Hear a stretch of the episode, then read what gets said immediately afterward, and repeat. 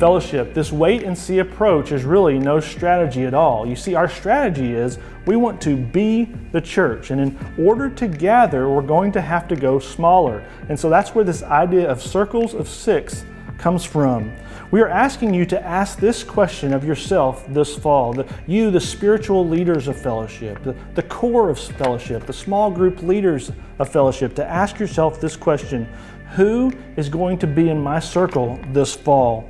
And as you ask that question, we, we are going to give you some parameters or guidelines to, to follow. Six people, four commitments for four months. It's as simple as that. Find six people, commit to practicing these four commitments for four months. So let's look at six people first.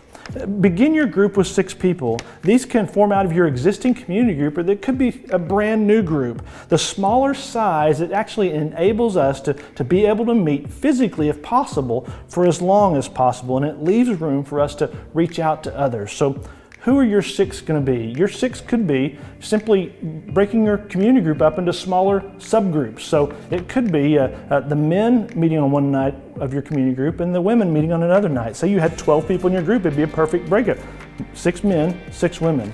Or maybe your group's larger and you break into three subgroups, three circles of six. So you have uh, uh, three couples meeting on a patio somewhere one night, and, or maybe you have some couples and some singles meeting at a, a space provided at the church, maybe a covered area outdoors uh, another night. And then maybe you have a third group in your community group who, who don't feel comfortable gathering in person physically, and they could meet online in an online video conferencing format like Zoom or something like that. But the, the important thing is that you're gathering. And, let me tell you what we're not saying. We're not saying it has to be six. It could be five. It could be seven or eight. The important thing is you're going small in order to gather and, and leaving room to, in order to reach out to others. We want you to gather physically, if at all possible, this fall, and we're going to have to go smaller in order to gather. Hey, in addition to six people, we want you to make four commitments. The first commitment is a commitment to spiritual devotion. Uh, we commit to regular study of God's Word and prayer together. We want you gathering together in your circle of six or seven or eight, and we want you studying the scriptures together and praying together. The second commitment is that of persistent gathering. We want you to commit to a consistent and safe gathering, uh, whether in person or online or a combination of both. But we want you to gather together and to persevere as, as challenges take place. We want you to gather together no matter what, either in person or online. And the key words are consistent and safe. We've all experienced cancellations, we've all experienced disruptions, and we want you gathering together.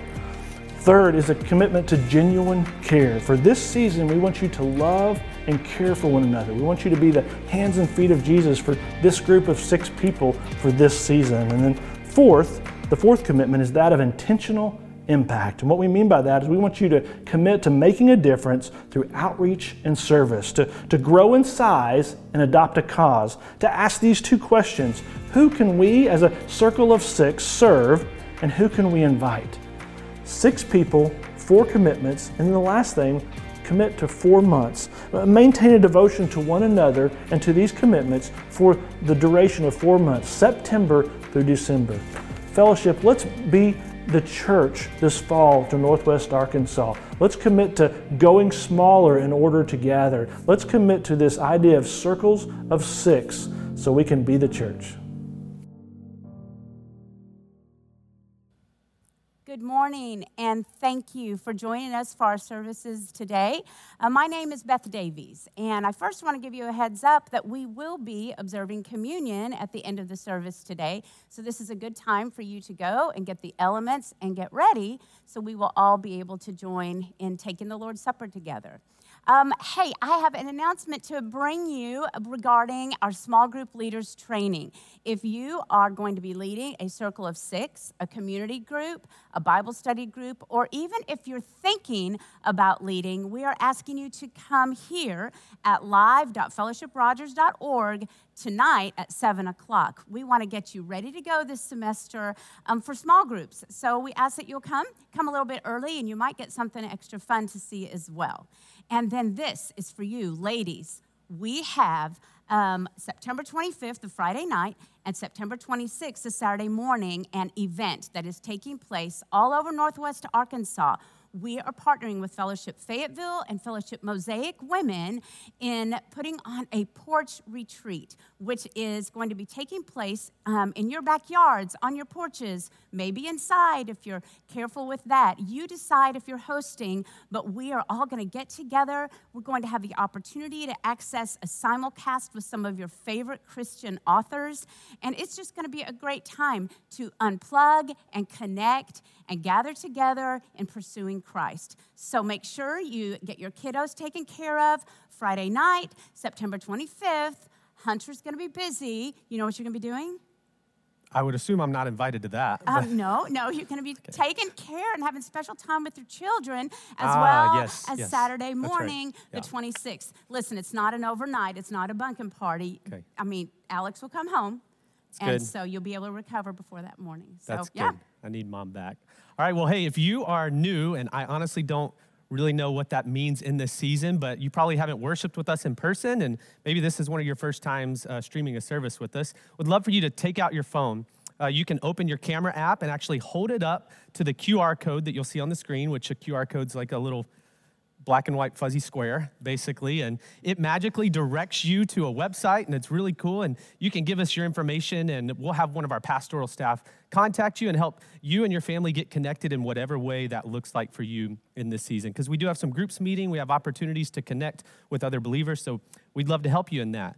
Uh, want to let you know about some life change going on too. There's a lot happening uh, with our 7th through 12th graders. And so you will see Ethan Carlson here. Uh, that's him with his sister, and then another guy named Nate Wesley. And so Ethan is one of our 10th grade Bentonville boys. And a few months ago, he sat down outside of Ozark Bagel in downtown Bentonville and gave his life to Christ. He communicated for the first time, I actually want to follow Jesus. I've had all these questions, but I'm ready to go all in. So it was an incredible moment where we welcomed a new believer into our, our family of faith. And then Nate, praise God for Nate, who stepped up to say, Hey, I want to start meeting with this kid. I want to meet with him weekly, and we're going to go through foundational elements of our faith and what it means to walk with Jesus. And so, for the last couple months, that's been happening. And so uh, Ethan's going to be baptized here in probably the next couple weeks or months. And so we'll get to celebrate that together too. But as we go smaller as FSM, uh, we're going to need a lot of prayer. You're going to see a lot more of these opportunities happening across Northwest Arkansas, but we need to pray. And so that's our last thing. It's probably the most important thing we communicate to you this morning is that we as a church body want to be a, a body of believers that prays boldly to our God. And so our family uh, team here has put together some awesome resources. You can find them at fellowshiprogers.org under the family uh, resource section. And what they've done is put together a prayer guide for us. And so, a week from today, and I know we've given you a lot of dates, but remember this one. A week from today, August 23rd, we're going to invite all of fellowship, not just families, but circles of six, uh, you and your roommates, whoever you can safely gather with, to hop in a car and to drive around your community and pray over a couple of different things. There's a guide that you can find uh, on the website that I talked about that'll take you to different places schools, neighborhoods, uh, medical facilities, that kind of thing. And we as a church are going to be praying together. So, how cool is it going to be to see thousands of cars across Northwest Arkansas driving around that night before school starts and praying over our communities? And so, uh, in this uncertain season, we got to remember that we're praying to a very certain God who certainly loves us and cares for it. So I need prayer. We're about to send our oldest to kindergarten for the first time. Uh, and so I'm feeling it. Yes, well, let's do just that. Let's pray. Um, we have a lot to lift up. So, Lord, we come to you um, this morning and we give thanks for all the opportunities that you are putting before us. Oh, Lord, help us respond. And for the services today, um, Lord, we lift them up, and, and I ask right now that you'll remove distractions, fears uh, from our viewers, that you will just help us all to plug in um, and listen to what you would speak to us. And so, uh, Lord, ultimately, we ask that you be glorified through all of these things. And in our time together this morning, we give it to you in Jesus' name. Amen.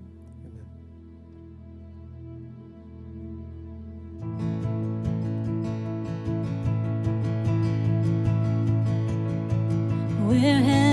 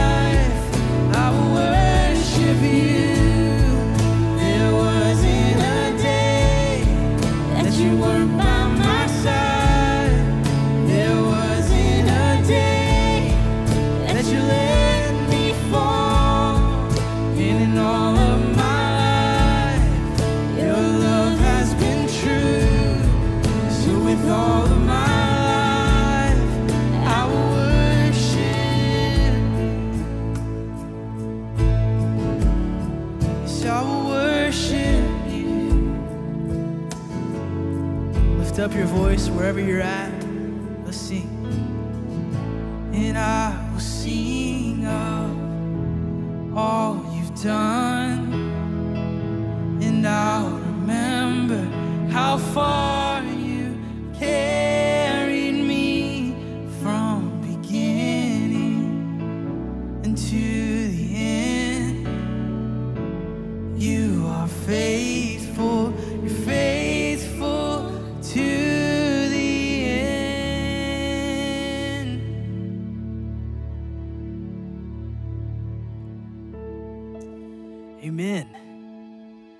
as we continue to worship this morning and set our eyes onto Jesus, I want to point our attention to his words from the Sermon on the Mount. And listen carefully to how Jesus describes what a blessing is. Hear these words The poor in spirit are blessed, for the kingdom of heaven is theirs. Those who mourn are blessed, for they will be comforted. The gentle are blessed, for they will inherit the earth. Those who hunger and thirst for righteousness are blessed, for they will be filled. The merciful are blessed, for they will be shown mercy. The pure in heart are blessed, for they will see God. The peacemakers are blessed, for they will be called the sons of God. And I want you to hear this. Those who are persecuted for righteousness are blessed, for the kingdom of heaven is theirs. For the kingdom of heaven is theirs. And Jesus' words here are so countercultural to what our world would normally say a blessing is. A blessing is so much more than money, so much more than a big house, and so much more than fame. A blessing is learning to live in life with Jesus, learning to be in that communion with Him.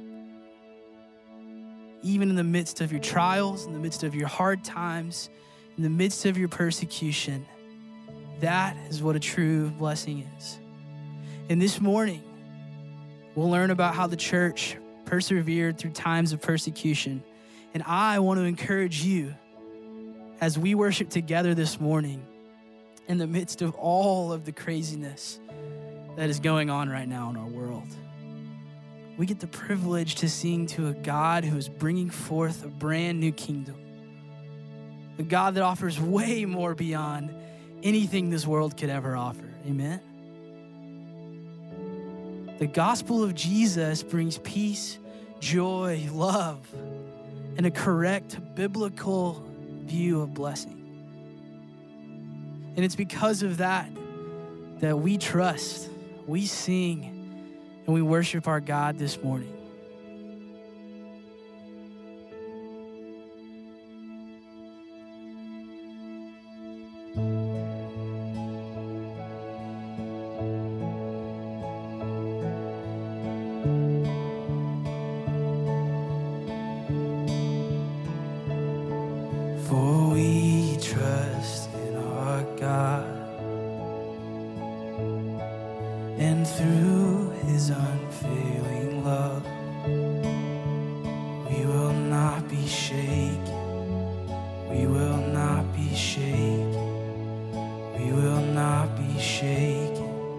Believe that? For we trust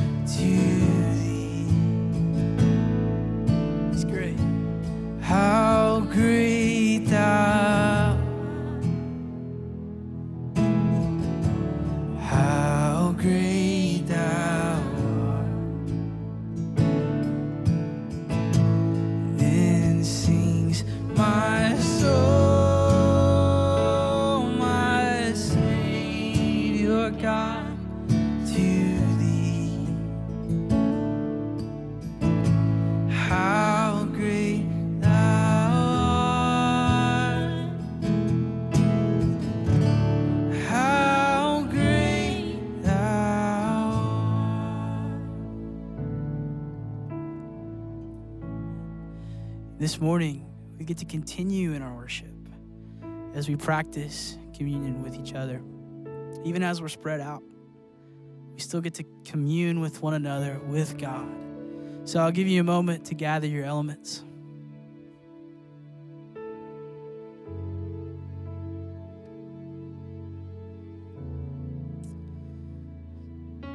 And Jesus took the bread and broke it. He said, This is my body. Would you eat this in remembrance of me?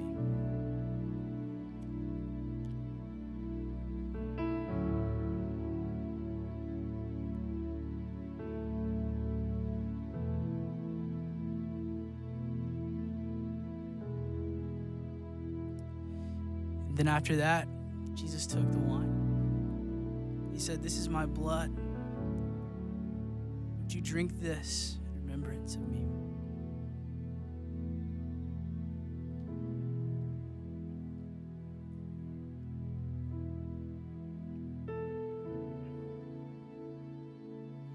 God, we're grateful for you. God, we lift you high this morning. Lord, thank you for being a God who stepped down from his throne into flesh and dwelled among his people so that we can know you, so that we can know you better. Jesus, thank you for this church. Lord, we pray that as we learn about you, persecution, and what it's like to be a believer in the midst of that, that you would give us vision. God, give us vision. We pray these things in your name. Amen.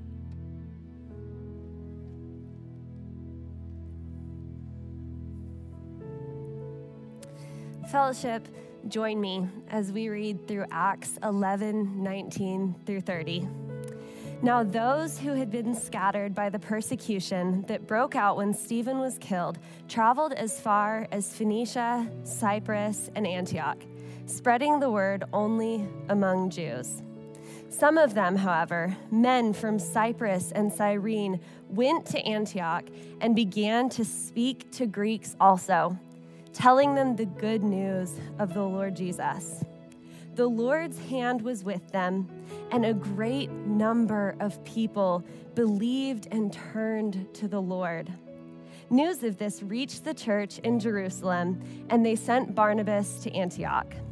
When he arrived and saw what the grace of God had done, he was glad and encouraged them all to remain true to the Lord with all their hearts.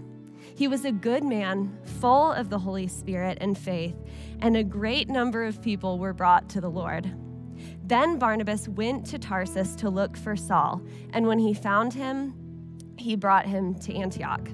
For a whole year, Barnabas and Saul met with the church and taught great numbers of people.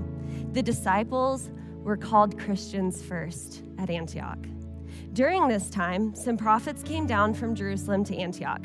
One of them, named Agabus, stood and through the Holy Spirit predicted that a severe famine would spread over the entire Roman world. This happened during the reign of Claudius.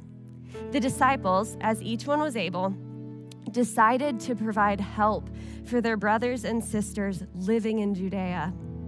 This they did, sending their gift to the elders by Barnabas and Saul.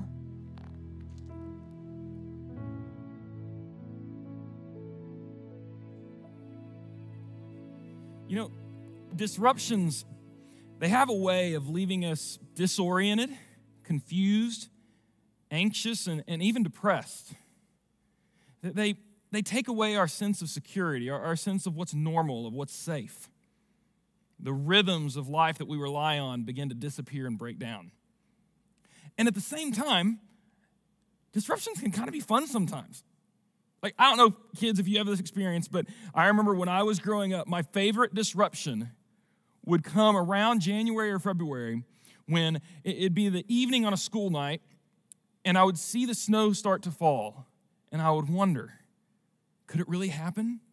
And we'd always do the same thing. We'd, we'd turn on the news that night and we'd watch the little blue bar across the bottom of the screen. And, and, and it would start at the beginning of the alphabet and cycle through the school systems. And I would just wait with anticipation for those magic words Springdale schools closed. And this disruption to, to my routine uh, meant space and freedom. And, and it wasn't until much later in life that I learned that teachers actually kind of like the disruption of a snow day too. Uh, sometimes a disruption, um, while disorienting, can also bring space to make memories even as big a disruption as a ice storm in 2009 that left all of Northwest Arkansas in the dark for a week. While it was so difficult in so many ways, the big memory I have is my extended family all gathering in my parents' house with no power and filling the living room floor with mattresses so we could all sleep near the fire. And, and I have great memories of that time. One of the most significant disruptions that we had as a family, uh, it came in 2010. My sister was seven months pregnant uh, with her second child. We were excited to, to see our niece come into the world, and one night uh, she woke up with an intense stabbing pain in her chest, having difficulty breathing. Said she felt like she was having a heart attack, which did not make any sense for a seemingly healthy 20 year old woman or a woman in her 20s. And so she went to the ER, and they took a scan and they found that she had a pulmonary embolism, a, a blood clot in her lungs that had a serious risk of killing her. They put her in an emergent in, in an ambulance, rushed her down to UAMS in Little Rock. And when they got there, they said, You have to stay here for the rest of your pregnancy. You have to be on total bed rest. We're to have to monitor you. This is really serious. And so, for six weeks, with fear that at any moment this clot could break loose and kill her, my sister had to sit and wait. This came right as the holidays were starting, right in November. And it, it, was a huge disruption for our family filled with fear and anxiety. But looking back now, celebrating the health of my sister and my nine year old niece, who's a beautiful part of our family, the biggest memory that we all talk about from that time is not the fear, it's not the anxiety, but it's the time we spent together in that hospital. I remember one day that I went down and just spent the day sitting with my sister so she wouldn't be alone. I remember the conversations we had as, as people who were adjusting to adulthood and, and we processed for the first time together the, the struggles and the fears that we experienced. And it was like in that day in the hospital room, our sibling relationship transferred, uh, transitioned from a childhood sibling relationship to an adult sibling relationship. And we learned what it was like to be there for each other as adults. I remember that Thanksgiving as my family um, crowded into the UAMS cafeteria, hospital cafeteria, and had the least glamorous Thanksgiving meal we've ever had. And yet we look back and go, it was one of the sweetest. We spent that Thanksgiving week in Little Rock thanks to um, my sister's old cell group leader, Dell and Chelsea Sloniker, opening their house up to us and say, hey, why don't y'all take our house for the Thanksgiving holiday? I remember that Black Friday at 5 a.m., my wife Cassie and my little sister Mary getting up and going out to Black Friday shop and do family Christmas shopping in Little Rock. this season of disruption in an odd way created an opportunity for us to connect as a family. Hey, I want to tell you a story of a church that was disrupted. It was a church that, in its early days, things seemed magical. They would gather in large groups for worship and teaching. And then throughout the week, they'd break up into homes and small groups to, to enjoy life together. They were devoted to the scriptures and they loved hearing the word of God and they loved praying together. They enjoyed living life together. And it was amazing. Like they kept growing by the hundreds, even by the thousands. And they saw the, the hand of the Lord moving. This was like a glorious period in this church's history. And then all of that changed. A disruption came along, and they could no longer gather in their big house of worship.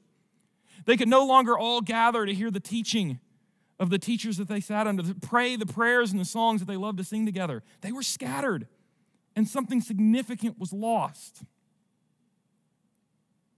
And I'm not talking about fellowship Bible church in 2020. I'm talking about the church in Jerusalem in the first century. We're going to take a look at that story of that disruption and the opportunities that came out of that in Acts chapter 11. So if you want to turn to Acts chapter 11, let's do that. I'm going to warn you right now. I'm told that I'm supposed to stand right here, so I stay in camera. And uh, standing in one spot is not a spiritual gift of mine. So there is a high likelihood that at some point during the sermon I will wander off camera. Don't panic, I'll be back. Um, so Acts chapter 11, verse 19, we read about this disruption and what brought it about. In Acts 11 19, we read, Now those who had been scattered by the persecution that broke out when Stephen was killed traveled as far as Phoenicia, Cyprus, and Antioch.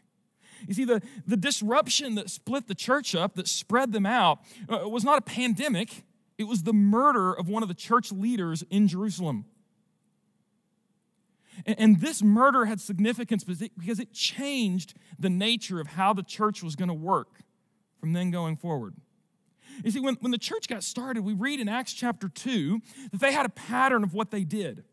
We read that every day they were meeting together in the temple courts.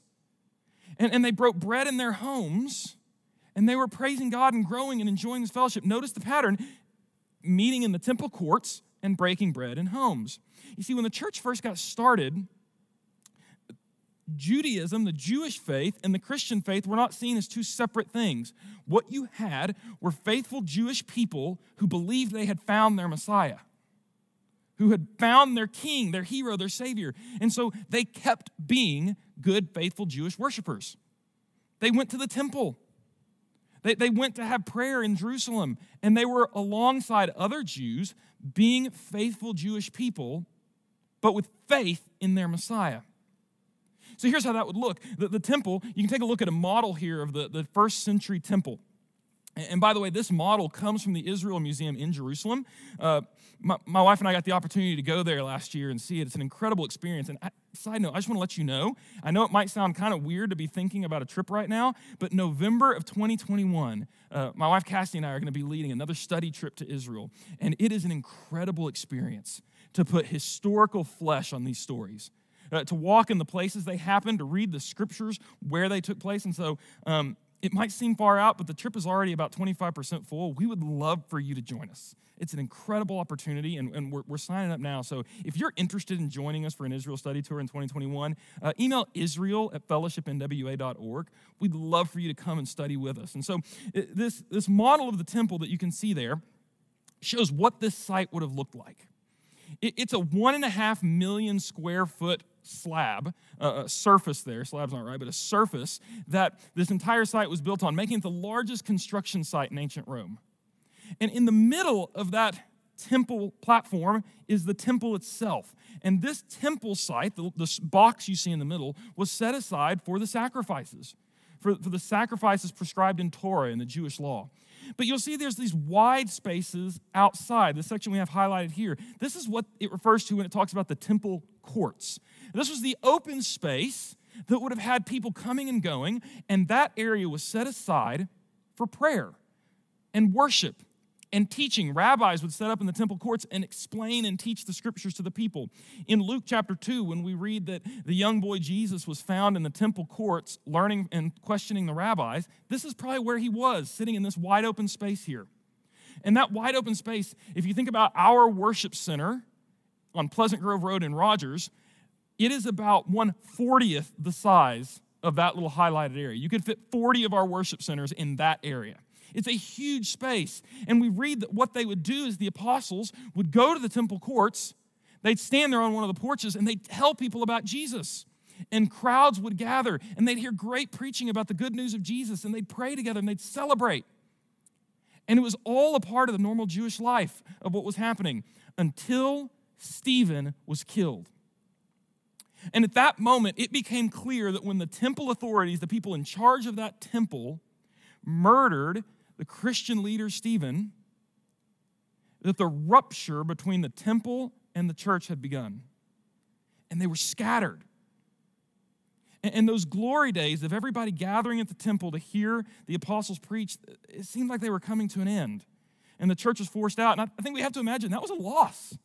Like that had to have been a deep grief. If in the early days of, of following Jesus, you got to experience that. But what we'll see happen as a result of this scattering, of this disruption, is that five significant opportunities for growth emerge. And so we're going to walk through those five things that happened as a result of the scattering. And I want us to think through the question of how do we see these same opportunities today for our church in this season of disruption? One of my favorite profs, um, he would always say that what God has done in the past is both a pattern and a promise for what he'll do in the future. But he's too creative to do the same thing the same way twice. So we're going to see some patterns here that are probably similar for today but God's going to be creative enough to do it in slightly different ways. So, the first opportunity that we see emerge in this season of disruption for the church is the opportunity for new evangelism. Uh, you see, we read that they were scattered as far as Phoenicia, Cyprus, and Antioch, and they began spreading the word only among the Jews at first. Verse 20 Some of them, however, men from Cyprus and Cyrene, went to Antioch and began to speak to Greeks also telling them the good news about the Lord Jesus. The Lord's hand was with them, and a great number of people believed and turned to the Lord. Okay, so now, up to this point, we have the story of one family, one Gentile, non Jewish family coming to faith in Christ. But what we now start having is this experience as they are forced away from Jerusalem. The followers of Jesus continue to talk about Jesus. And now they come to the city called Antioch. Now, Antioch sounds a lot to me like Northwest Arkansas. It's an area of commerce, it's an area where a lot of things are happening, roads are meeting, uh, people are coming together. It's the third largest city in the Roman Empire. They think it was around a half a million people. Sound familiar? And about 25,000 of those half million would have been Jews. So, a large number of people in the city are non Jewish people who don't know the God of Israel. And so, when these Jewish followers of Jesus move to Antioch and they start talking about their faith, suddenly they're talking to non Jewish people. And the good news about Jesus starts to break out of the circle it had been in. Something that had been a Jewish movement suddenly spills beyond the borders of Judaism. And that makes perfect sense, right? Because when the preaching of the gospel was happening in the temple courts, who was hearing the good news about Jesus? People who frequented the Jewish courts, right? The temple courts. The people who are coming to pray and worship in the temple would have been already faithful followers of Yahweh, of the Jewish faith. Hey, guess what? We love it when people come to worship at Pleasant Grove Road who don't know Jesus. We love the stories when somebody walks in those doors hears the, the gospel preached, the Bible preached, and then they come to faith in Jesus. We love those stories. But guess what? There are a lot of people in Northwest Arkansas who are not coming to church, even before a pandemic. I would guess the majority of lost people in Northwest Arkansas, this seems like an obvious observation, the majority of lost people in Northwest Arkansas aren't going to church on Sunday morning. Which means if they're going to hear about Jesus, it's going to have to happen by some other method than a large group worship service. And that's what we saw happen here. Because the church scattered, because they weren't just clustered in the temple courts in Jerusalem anymore, there were new opportunities for people to hear about Jesus. One of the things that I've noticed in my own personal life in this season is while so much of my life has been restricted, uh, so many of the places I used to go, the people I used to see aren't happening, I have looked up and down my street and realized the opportunities that I've been missing in my own neighborhood. I've always had this idealistic idea that I'd reach out to my neighbors, and the busyness of life has always cut it out. The first thing that was really neat to happen was my believing neighbors, people here at Fellowship, I started having time to connect with them. Early on in the pandemic, when we weren't seeing anybody, our next door neighbor had the idea hey, what if we took lawn chairs out into our yard and brought our meals and had dinner from one yard to the other yard? And it was our first like dinner with someone else during quarantine. And we began to build relationships, and suddenly I recognized that there's the believers on our street we can care for, but then there's a lot of people on our street who don't know Jesus. And can I tell you one of the best doorways to getting to know those people? Kids, I want you to listen up. Parent, kids, your parents need your help meeting your neighbors. Here's a secret your parents are very likely scared of meeting new people. And even if, as a child, you feel, or a teenager or a student, you feel like you're kind of shy, you are actually an expert at meeting new people. Because every year when school starts, you get thrown into a room with some people you know and some people you don't know. And you have to learn to get to know them for the year. What I have noticed is my daughter knows the kids on our street much better than I know the adults on our street. So here's an idea for you, families let your kids be the ambassador, let your kids introduce you to the people on the street. Get to know your neighbors. This is an incredible opportunity to take the good news of Jesus to the people in your own neighborhoods, in your own streets that aren't showing up to church on Sunday morning, who aren't connected anywhere. Because guess what? On a normal Sunday morning, when you were driving to church, they were staying home. But now, y'all are all home together on Sunday mornings. And it's an opportunity. It's an opportunity for you to reach out where you didn't used to.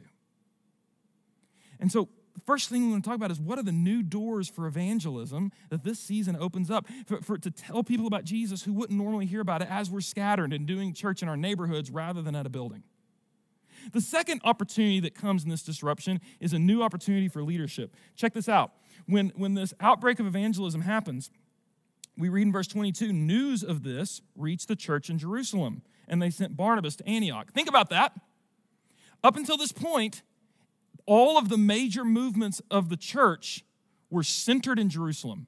The leaders there, Peter, James, and John, those guys are all on the tip of the spear. They're the ones who are leading the movements. Now they're hearing about the movement. What does that mean? Someone new is leading the movement. Now, as long as they all stayed together, sitting every week under the preaching of James and Peter and John, do you think anybody else is going to speak up and start telling people about Jesus? Why would they? I wouldn't. If I'm sitting there in a worship gathering and Peter's going, Hey, let me tell you about what happened when Jesus called me to walk on the water. You think I'm going to raise my hand and go, Hey, Peter, I got a Jesus story? No, I'm not going to interrupt the guy. If I'm sitting there in a large group with Peter telling people about Jesus, I'm keeping my mouth shut and letting Peter talk.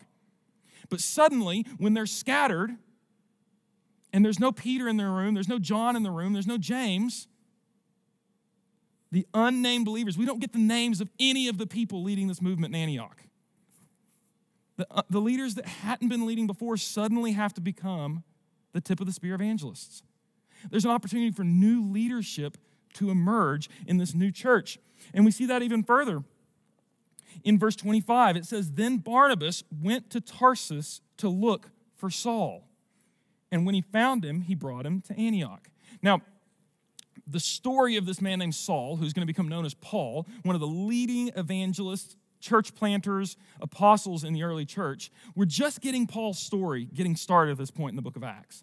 What's happened is Saul was this Jewish up and coming leader who was attacking and persecuting the church.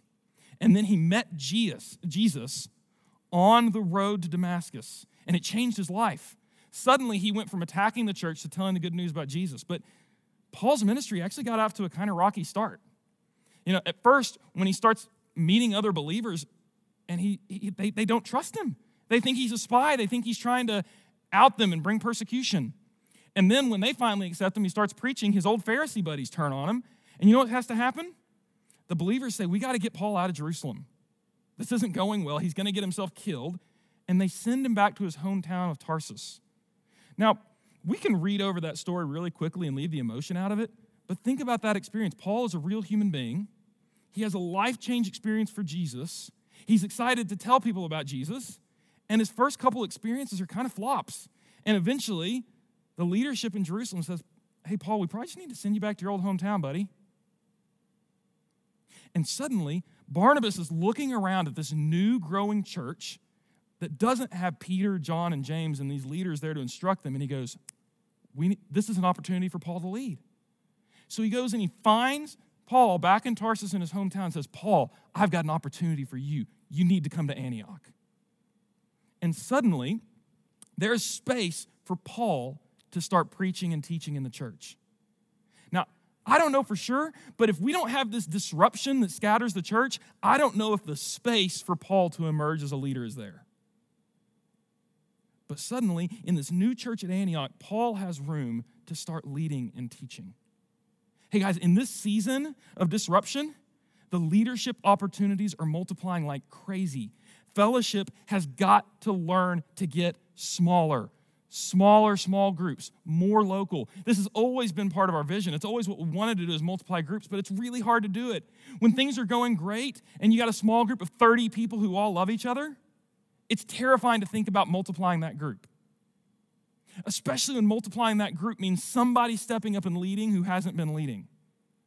But this series of disruption, as we look at a strategy that says circles of six, means a community group that got as big as 30 now has to meet in five different groups, which means there are open places for people to lead. There are open places for people to step up, start using their gifts to invest in others. It's an incredible opportunity for our mission and vision to be fulfilled.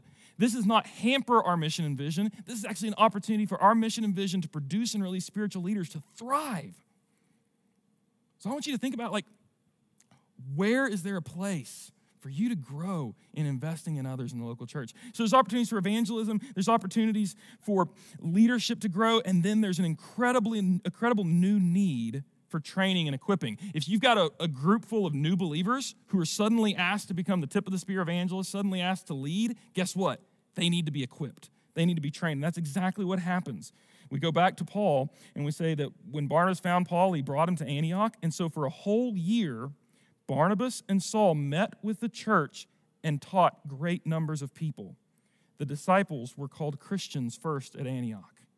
Uh, during this year season, I, I, can't imagine what, a, what an exciting time that would have been because you have this new group of leaders, this new church starting in Antioch. Barnabas and Saul, or Paul, realized we need to invest deeply in growing these leaders in maturity. And so they spent a year teaching and training them. Hey, guys, this season where things are so chaotic is an incredible opportunity to grow, to get trained and equipped, which is, by the way, what the training center is here to do. I want to tell you about a couple of opportunities that you can take this fall to get trained in greater depth in your way of handling the scriptures to be prepared to be a spiritual leader in Northwest Arkansas and the world. The first is just through our clarity study of First Thessalonians. All of our groups, we're going to be going through First Thessalonians, one of Paul's letters this fall. And what the training center is going to do is we're going to create a weekly series of videos, short little 15 minute videos based on our class, Personal Bible Study. And what those videos are going to do is they're going to teach you how to study the scriptures for yourself. So here's the challenge we want to give. You don't even have to sign up for this one. It's going to be on the resources section of our page. Each week before group, watch the 15 minute video on how to study your Bible, and then go do that method of study on that week's passage in 1 Thessalonians and come to group having studied 1 Thessalonians. If you do that at the end of the 12 weeks, you will have been given a training center class on personal Bible study methods. I would love to see our entire congregation get equipped this fall on how to study the scriptures. We're also going to have a live stream panorama class where we're going to sit through video and work through Panorama of the Bible. And we're going to have online classes that are self paced where you can watch videos, do discussions with other people in the online class. We've got those on Panorama of the Bible, a survey of the Bible, uh, theology, we believe, which is a, a study of big Christian beliefs and topics, personal Bible study, and financial stewardship. All those classes are online and available for you to jump in on in this season. If you want to know more about it, you can, you can always email me or you can go to trainingcenternwa.org. This is a great season to get trained, to get equipped. If you feel intimidated by leadership because you think, I'm not prepared for that, we have an answer. We want to help you get prepared. That's what the church exists to do. The next thing that comes up is a new door for generosity. As we read further on down, we read that there is a famine that broke out across the, the Roman world in this time. Agabus told them about it, and the church's response to this famine we find in verse 29.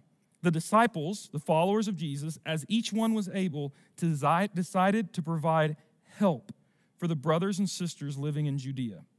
This they did, sending their gift to the elders by Barnabas and Saul. See, the other thing that disruption does is it creates need.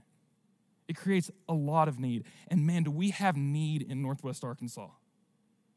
When schools get canceled, a primary source of food goes away for a lot of kids.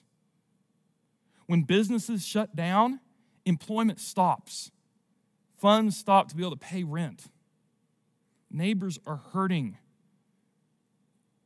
And while it's so difficult and so painful, it's also an opportunity for us to grow in generosity and be the hands and feet of Jesus in Northwest Arkansas and to regions around us. So I would encourage you to think through what's an opportunity for me to be generous in this season? In my neighborhood, in my apartment complex, in my office. There's an incredible opportunity for the church to be generous. One way you can point to it that I know we've already mentioned before is Samaritan Community Center is a great place helping to meet the needs of people in Northwest Arkansas, and it's a great partnership we have. There's an opportunity for generosity, but the last thing I want to point to requires that we skip ahead to chapter 13. You see, the story of the church at Antioch doesn't stop in chapter 11. When we go back to Antioch in chapter 13, here's what we find. Now, in the church at Antioch, there were prophets and teachers Barnabas, Simeon called Niger, Lucius of Cyrene, Manaen, who had been brought up with Herod the Tetrarch, and Saul. While they were worshiping the Lord and fasting, the Holy Spirit said, Set apart for me Barnabas and Saul for the work to which I have called them. So after they had fasted and prayed, they placed hands on them and sent them off. Antioch becomes the first missionary sending church of the movement of Christ.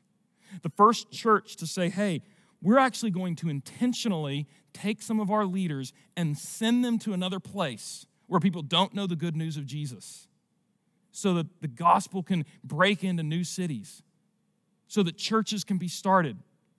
That's a disruption by choice to say, I'm going to leave what I know, what's familiar, and go somewhere else. The disruption that they didn't choose, the persecution that scattered them, gave them the tools, the perseverance, and the faith they needed to embrace a disruption by choice. They had to learn to scatter by being scattered before they could scatter by choice. And this church at Antioch, through the rest of the book of Acts, becomes the support center for the missionary movement that's going to take the gospel to the rest of the Roman world. So ultimately, disruptions are going to grow our capacity for sending and multiplying going forward. Guys, this season of disruption, it might feel incredibly limiting. You might feel like everything's put on stop, but I'm convinced that a God who works all things for good has incredible things he wants to do in our church in this season. Because often major disruptions open the door for new ministry. At Fellowship, we've often described what this church is through the lens of, of three metaphors. We've said that fellowship is like a greenhouse, it's a place for new life to happen, for people who've been broken and hurting to come and heal and grow. We've also said it's a training center, it's a place to equip people to live out their faith, to, to serve in ministry in the place God's called them to, and it's a launching pad. It's a place to send people into new areas of ministry. We see all of those happening in the church at Antioch, and our desire is to see all of them happening here at Fellowship. But this is not something that we're going to do by our own might and strength. The undercurrent of all of this is the Holy Spirit moving in the hearts of the people of God. So here's the question I want us to wrestle with today. When we finish this service, I don't want you to hit stop, close your computer, turn off your TV, and walk away. I want you to just pause for a minute with whomever you're watching this service with. If it's with your roommates in your apartment, if it's with your family, if it's with your small group, give yourself 10 minutes to slow down and ask these questions. We're going to leave them on the screen after we're done. Ask each other, hey, what new opportunities have opened up for you to reach out in love and evangelism to those around you, both in generosity to meet needs and to bring the good news of the gospel to people who don't have it? Where are there new doors and, and what would it look like for you to walk through them? Secondly, what new opportunities have opened up for you to lead in ways that you haven't led before? For you to have spiritual influence in the life of others because needs have grown in this season of disruption. And then finally, how can you use this season to grow, to be equipped, to be trained for what God has for you? How can we flip the script on this season of disruption from limiting the church to being an opportunity for us to fulfill God's call on our life in a brand new and exciting way? That's what I'm praying. That's the conversation my family's having. And I pray it's the conversation that you'll be having as well. Lord, we love you. Thank you for your goodness. Thank you for the truth that we sang over that you're sovereign over us. You're sovereign over everything that happens. Even disruptions that are frustrating and confusing and disorienting, you're going to use for good.